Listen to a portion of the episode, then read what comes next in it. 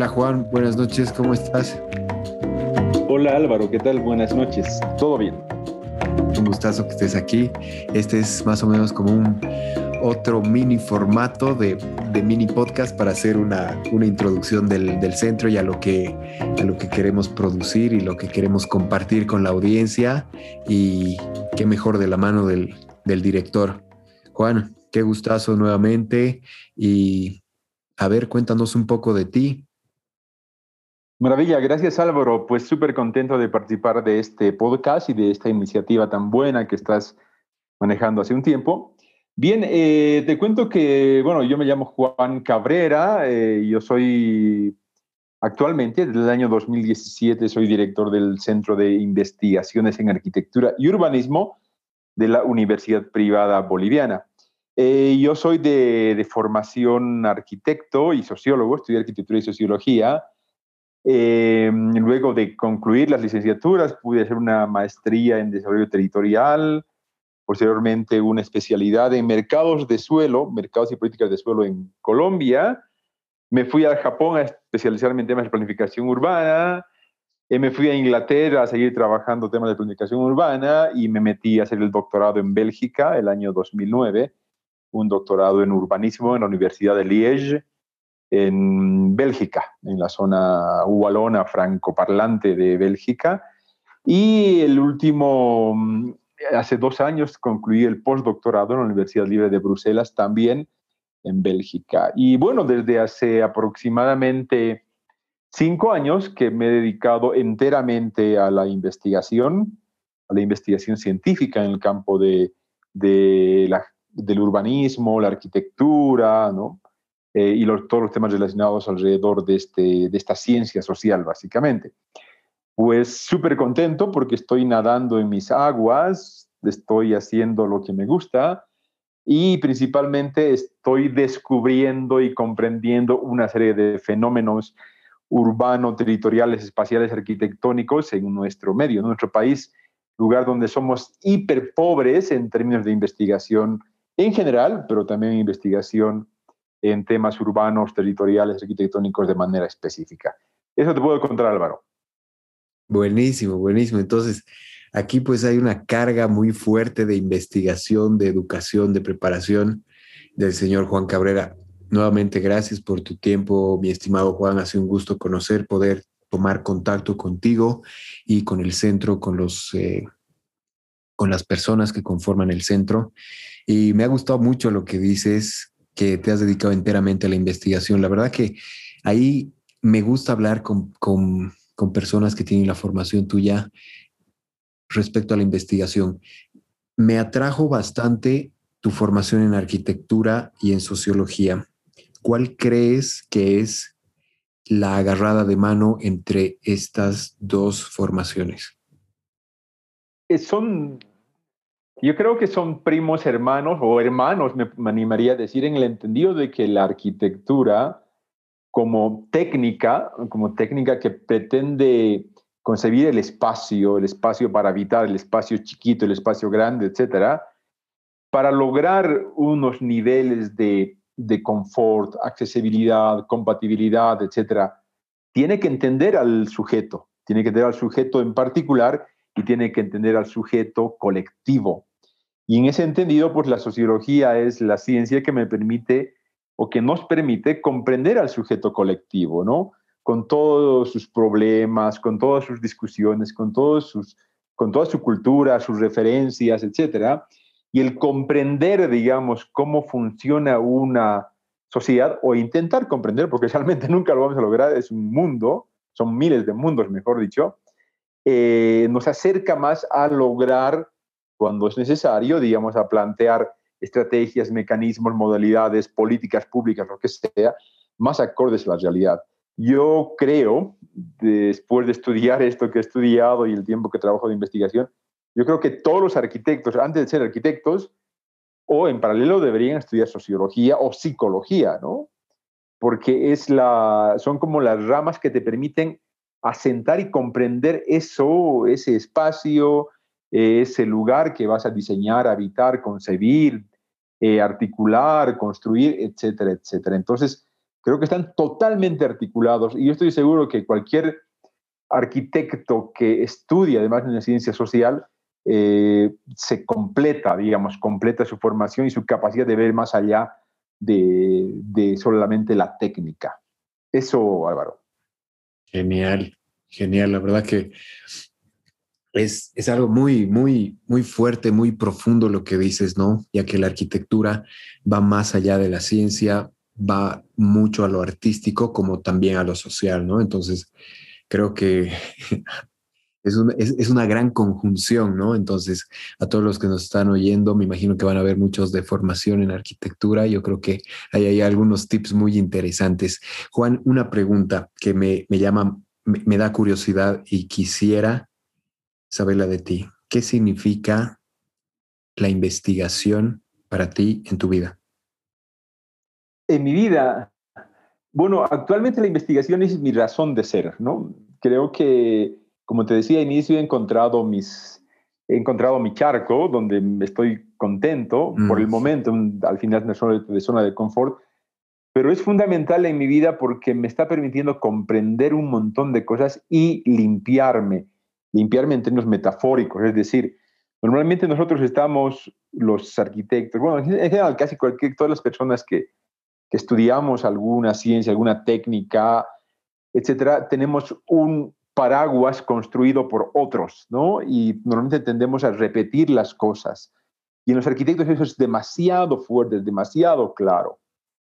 Eh, la investigación te permite corroborar en campo, en gabinete, en laboratorio, en lo que tú quieras, aquello que está supuesto, presupuesto, aquello que está sobreentendido, ¿no? y o te permite realmente eh, tener una mayor comprensión de parte de la realidad, pues para, para finalmente actuar, no actuar, decidir, no decidir, etc. Entonces creo que en mi vida ahorita la investigación es, es no solamente un trabajo, ¿no? sino es que, que me ha apasionado tanto que en todos los ámbitos donde yo puedo, intento incentivar esta actividad porque por lo menos a mí me ha permitido comprender y, y, como te digo, limpiarme o eliminar un montón de taras, miradas prefijadas, eh, etcétera, etcétera. Entonces creo que es, por el momento, mi razón principal y mi, mi actividad más importante más allá del tema laboral. Eso, Álvaro. Súper interesante. Me hace recuerdo a un concepto que me imagino que te lo sabes de la cultura japonesa, que es el ikigai, ¿no? Que es claro. algo que amas, que te pagan por eso, que aportas a la sociedad, entonces tiene un, un impacto muy fuerte y muy diverso de algo que tú estás haciendo. La verdad es muy admirable, muy motivador, ¿no? Tanto para mí, para los oyentes y para todas esas personas que están entrando en el mundo de la investigación, que es un universo, ¿no? Entonces podemos observar, podemos escuchar cómo una persona, un ser humano, arquitecto, sociólogo como Juan, con tanta formación, aún es un apasionado por la vida, ¿no? Gracias. Gracias, mi querido Juan. Hablemos un poco del centro. ¿En qué me, me comentabas hace un momentito, el 2017, entrabas al centro? ¿Cómo llega tu, tu, tu oportunidad cómo eh, interpretas el centro como una plataforma para poder desenvolverte y qué significa, ¿no? En este momento. Muy bien, Álvaro. Eh, sí, evidentemente, el año 2017, yo terminé el doctorado el 2014 y entre el 14 y el 17 ya en Bolivia, estuve trabajando con la cooperación suiza y con otro tipo de, actividades alrededor, además de la docencia en la Universidad Pública de San Simón. Em, sin embargo, se dio la oportunidad de trabajar en investigación, eso, eso en lo que me había formado con el doctorado, ¿no? Ingresé a través de una convocatoria pública y un concurso de, de la Universidad Privada Boliviana a manejar el centro de investigaciones. Un centro de investigaciones que forma parte de un vicerrectorado de investigación con una cantidad mediana de centros o institutos o gabinetes de investigación de diferentes temas, Eh, y en este caso el Centro de Arquitectura y Urbanismo había sido, había sido creado el año 2010. Y del año 2010 hasta el año 2017 eh, estaba teniendo actividad mediana, dado que el responsable era el arquitecto Bernardo Cabrerizo, que, pero además era, era jefe de la carrera de arquitectura, bueno, sigue siendo, ¿no? Pero la jefatura de la carrera de arquitectura es una actividad bastante pesada en el sentido que tienes que atender muchas cosas, entonces creo que no tenía el tiempo para dedicarse totalmente a la investigación más allá de sus buenas intenciones. Creo que la universidad también en el afán de, de acreditar la, la, carrera de arquitectura nuevamente al Mercosur, etcétera, decide apostar por ampliar las posibilidades de investigar en el campo de, la, de arquitectura y urbanismo y pues me, me convocan luego de una, de, una de una participación en la convocatoria y pues entro a formar parte de este centro de investigaciones. Desde el año 2017 a la fecha, pues hemos intentado hacer una serie de actividades, hemos crecido mucho. En la actualidad, por ejemplo, somos entre investigadores profesionales, voy a llamar, y estudiantes que están vinculados al centro de investigación, 23 personas.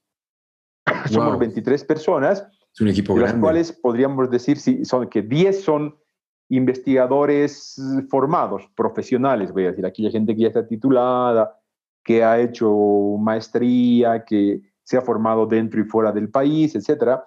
Están trabajando con, conmigo, estas 10 personas, y además otra cantidad interesante de estudiantes. Lo, lo mejor, digamos, una cosa que me place mucho es que desde el que se recarga, voy a decir, el centro de investigación con todas estas personas, pues hemos incentivado un montón la investigación como una modalidad para la titulación en la carrera de arquitectura de la UPB. Y ahí podríamos decir que somos una de las pocas, de las pocas eh, universidades y carreras de arquitectura en el país que tiene esta modalidad de investigación. O sea, más allá de que los eh, futuros arquitectos, estudiantes de últimos semestres puedan hacer su proyecto de grado, digamos, como normalmente se estila, pueden hacer investigación. Y esto ha crecido un montón porque, claro, eh, además de dar yo las materias dentro de la universidad vinculadas con los temas urbanos, planificación, etcétera, también dirijo el taller de tesis o de investigación en temas urbanos y de arquitectura y pues cada día tenemos más gente y no nos alcanzan las neuronas. Pero muy contento porque pues estamos generando mucho conocimiento, digamos, estamos generando mucha información y datos alrededor en diferentes temas, ¿no? Eh, eso, Álvaro. Súper interesante, yo creo que es bastante admirable y más o menos se basa en ese principio, ¿no? De la cual hemos querido crear esta plataforma para que la investigación se haga presente, suene más y también motive, ¿no? Entonces, todo el trabajo que realizan, la verdad que es muy admirable, muy valorable. Entonces, genial, Juan. Mira, ahí tengo una duda, una pequeña preguntita. Eh, ¿Cuál consideras que podría ser el aporte de estas dos, estos dos campos de investigadores, ¿no? O sea, diferenciémoslo así, ¿no? Hay, hay personas que son eh, con mayor eh, experiencia en, investigación, ¿no? Con alguna maestría, ya sea aquí en el país o fuera del país, y estudiantes, ¿no? ¿Cuál consideras que es el aporte, por ejemplo, de los estudiantes en este momento para el centro, para ti? los estudiantes eh, creo que refuerzan totalmente las actividades del centro en el entendido de que además los investigadores profesionales, no me gusta el término, pero lo voy a utilizar, eh, tenemos una serie de actividades, pero junto con los estudiantes podemos trabajar una serie de ámbitos de interés particulares de los estudiantes que van reforzando nuestras líneas de trabajo, digamos. ¿no? Por dar un ejemplo, eh, ahorita, este momento estamos trabajando unas cinco investigaciones más o menos con estudiantes de, que han pasado a un segundo nivel y ya para la defensa, por ejemplo, vinculando la arquitectura y el arte contemporáneo, ¿no? Oh, o vinculando o analizando Cochabamba desde una perspectiva del urbanismo feminista y o eh, mm. estudiando la cultura ciclística de Cochabamba o estudiando cómo se materializa el miedo en el espacio público respecto a un conjunto de barrios, ¿no? Y o, etcétera, cuál fue el impacto de la política de vivienda del Estado, y o como, como el COVID-19 y toda esta pandemia que nos tiene encerrados ha, por ejemplo, impactado en la configuración, la utilización del espacio residencial, etcétera, etcétera. Entonces, muchos de esos mm. temas que, que no necesariamente están en la cabeza de, de, mi persona, por decir, como director del centro, pues empiezan a aparecer y nos permiten tocar otro tipo de temas, digamos, más allá de los que estaban teniendo, de las líneas específicas o los temas que tienen algún tipo de financiamiento, etcétera. Entonces creo que el aporte es súper importante, pero también el aporte de la investigación es maravilloso con los estudiantes, ¿no? O con las estudiantes. Eh, un comentario alrededor, una de, nuestra, de nuestras estudiantes investigadoras por ejemplo, está terminando una investigación sobre la bicicleta, te comentaba. Mm. Pues ha sido tal su, su, compromiso, digamos, y el impacto de su investigación, que ya está, entre comillas, asesorando a los de amigos de la masa crítica, está en reuniones con, la, con gente de la alcaldía, discutiendo el tema de las ciclovías y toda la propuesta de movilidad urbana centrada en la bicicleta en Cochabamba, etcétera. Y lo más interesante es de que casi todo lo que ella dice se funda en datos, ¿no? Y en, entrevistas, en encuestas, etcétera, y nada viene solamente de haber leído el libro Made in México, Made in Colombia, Made in USA, no sé, sino que viene de la práctica y del campo. Entonces, es súper interesante porque además de investigar, estamos haciendo interacción social a través de estas investigaciones, ¿no? Excelente, genial, ¿no? Entonces ahí tocas un tema bien interesante que es la bicicleta, ¿no? Que tú lo debes comprender mejor que yo, que ha sido estudiado, analizado, profundizado en casi todo el mundo, ¿no? Y hay ciudades, por ejemplo, Holanda y muchas ciudades de Europa que usan la bicicleta ya como un, como un vehículo oficial, ¿no? Hay un dato ahí bien interesante que el otro, el otro día leía, que Holanda tiene más bicicletas que habitantes, ¿no? Tiene arriba de 20 millones y habitantes tiene por debajo de los 18, 17, ¿no? Entonces, pinta interesante. Juan, ¿tú crees que estos temas van a ser compartidos en nuestra próxima serie de podcast? Sí, ese es, el plan, Álvaro. En nuestra serie de podcast, varios de estos temas que he mencionado y otros, por supuesto, eh, van a ser compartidos. ¿no? Los investigadores ya formados y los, eh, los investigadores de información serán quienes van a compartir estos temas en profundidad eh, contigo en los próximos las próximas sesiones de este maravilloso podcast. Genial, Juan. Y gracias, ¿no? Ahí, antes de, culminar con esta, con esta charlita introductoria al, a lo que es el centro y a lo que se viene próximamente, eh, de manera algo resumida, mi estimado Juan, ¿cómo, ¿cómo podemos definir las líneas de investigación que, en las que se trabaja en el centro? Bien, eh, te cuento, Álvaro, que en el centro tenemos eh, hasta el momento, eh, básicamente seis líneas de investigación. Por un lado, estamos trabajando con la arquitectura y el diseño, que tiene como objeto reflexionar, investigar, generar información, comprender aspectos vinculados con la teoría de arquitectura, el diseño, la evolución de la arquitectura en Bolivia, las transformaciones de la arquitectura, etc.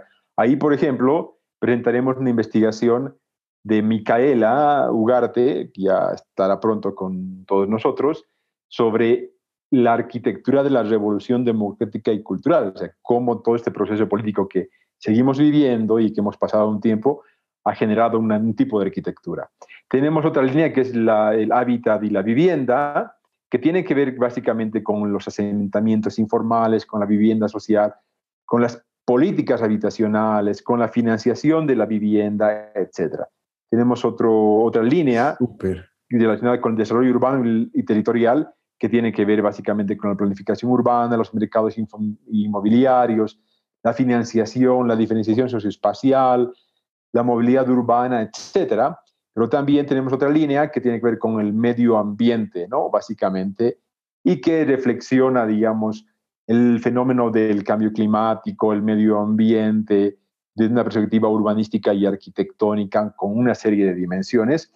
También tenemos el tema de patrimonio, del patrimonio en general, que gira alrededor de comprender, conocer el tipo de patrimonio construido, arquitectónico, urbano, territorial, cultural, etcétera, en relación con la sociedad, con el espacio, etcétera.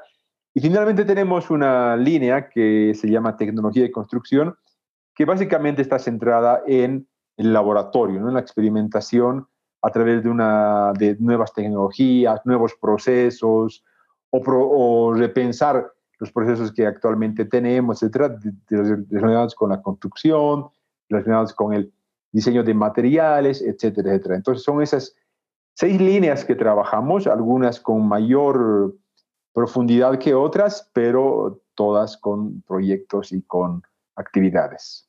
Súper, qué genial. La verdad que yo creo que, se va a venir una serie de podcasts muy interesantes con todos tu, tu equipo, contigo, para que nos ayude a comprender mejor desde un punto de vista arquitectónico, urbanístico y para todas las personas que nos vayan a escuchar, realmente yo creo que se va a venir una alta carga de información que nos puede incluso hasta ayudar a tomar decisiones en el campo, ¿no? Una última pregunta, Juan, antes de despedirnos, y tal vez este es un poco personal. Si tú tendrías que elegir algún tema de investigación por los, últimos dos meses, hipotéticamente, que te quedan de investigación, ¿cuál, cuál escogerías? Eh, tomando en cuenta lo que ha ido pasando estos días, estas últimas semanas, me interesaría mucho analizar el impacto del cambio climático en las ciudades y el impacto de las actividades humanas en Cochabamba, en las ciudades bolivianas, en el cambio climático. Ambos lados, ¿no? Creo que es un tema que en el cual hemos trabajado muy poco en Bolivia. Bueno, en Bolivia hemos trabajado casi, hemos trabajado poco casi en todo. Y mm. creo que es un tema que hay que trabajar. No, casi todas nuestras prácticas urbanas, territoriales, etcétera, están teniendo impactos súper fuertes en el cambio climático. Y este año, si podemos saber, en Europa, por ejemplo, se han dado unas inundaciones gigantes. Así en eh, parte del, del, Asia. Hoy día tenía una entrevista con, unos con unas amigas de Argentina para un tema de investigación y me contaban que el río Paraná está seco. ¿no? Y ese oh, tipo de cosas que me obligan a pensar a que es un tema que hay que trabajar, ¿no? investigar para ver cuál es nuestro impacto, qué, cuál, qué tipo de prácticas están teniendo más impacto, cuáles serían las medidas, digamos, a tomar, a reflexionar, evaluar las medidas que tenemos, etc. En Bolivia, y con esto cierro, más del 70% de la población de Bolivia vive en las ciudades, en áreas urbanas. Todas nuestras prácticas, eh, nuestras formas de vida, etcétera, tienen un impacto en el medio ambiente y en toda la relación social, socioespacial. Sin embargo, no las conocemos. Es lo que te decía. en Bolivia estamos en pañales en términos de investigación. Y en, este ámbito que se llama el estudio del espacio urbano, la ciudad, etcétera, estamos empezando a nacer en términos generales. Entonces creo que si tanta gente vivimos en, la ciudad, hay que empezar a, hay que comenzar con la comprensión de este espacio y este tipo de investigaciones que les vamos a contar son un aporte chiquito, un granito de arena para más o menos comprender cómo funcionan las cosas. Eso, Álvaro. Genial, buenísimo. Juan, la verdad me, me impactó, sí, era un dato que, se me hacía muy familiar, el del 70% de la población vive en ciudad, ¿no? Entonces esto afecta eh, de manera pues alarmante para la planificación, el desarrollo urbano territorial y muchos aspectos, principalmente medio ambiente, ¿no? Ahí tal vez podemos hablar algún momento de lo que son edificaciones sustentables. O sea, creo que va, vamos a empezar algo muy interesante, Juan. Entonces, yo creo que ha sido una introducción muy, muy, muy bonita y muy amigable, querido Juan.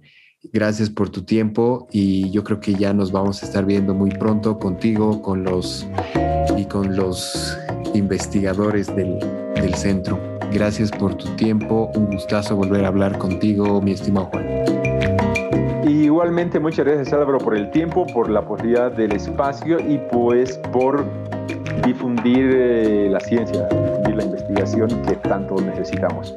Gracias Álvaro y buenas noches a todas y todos.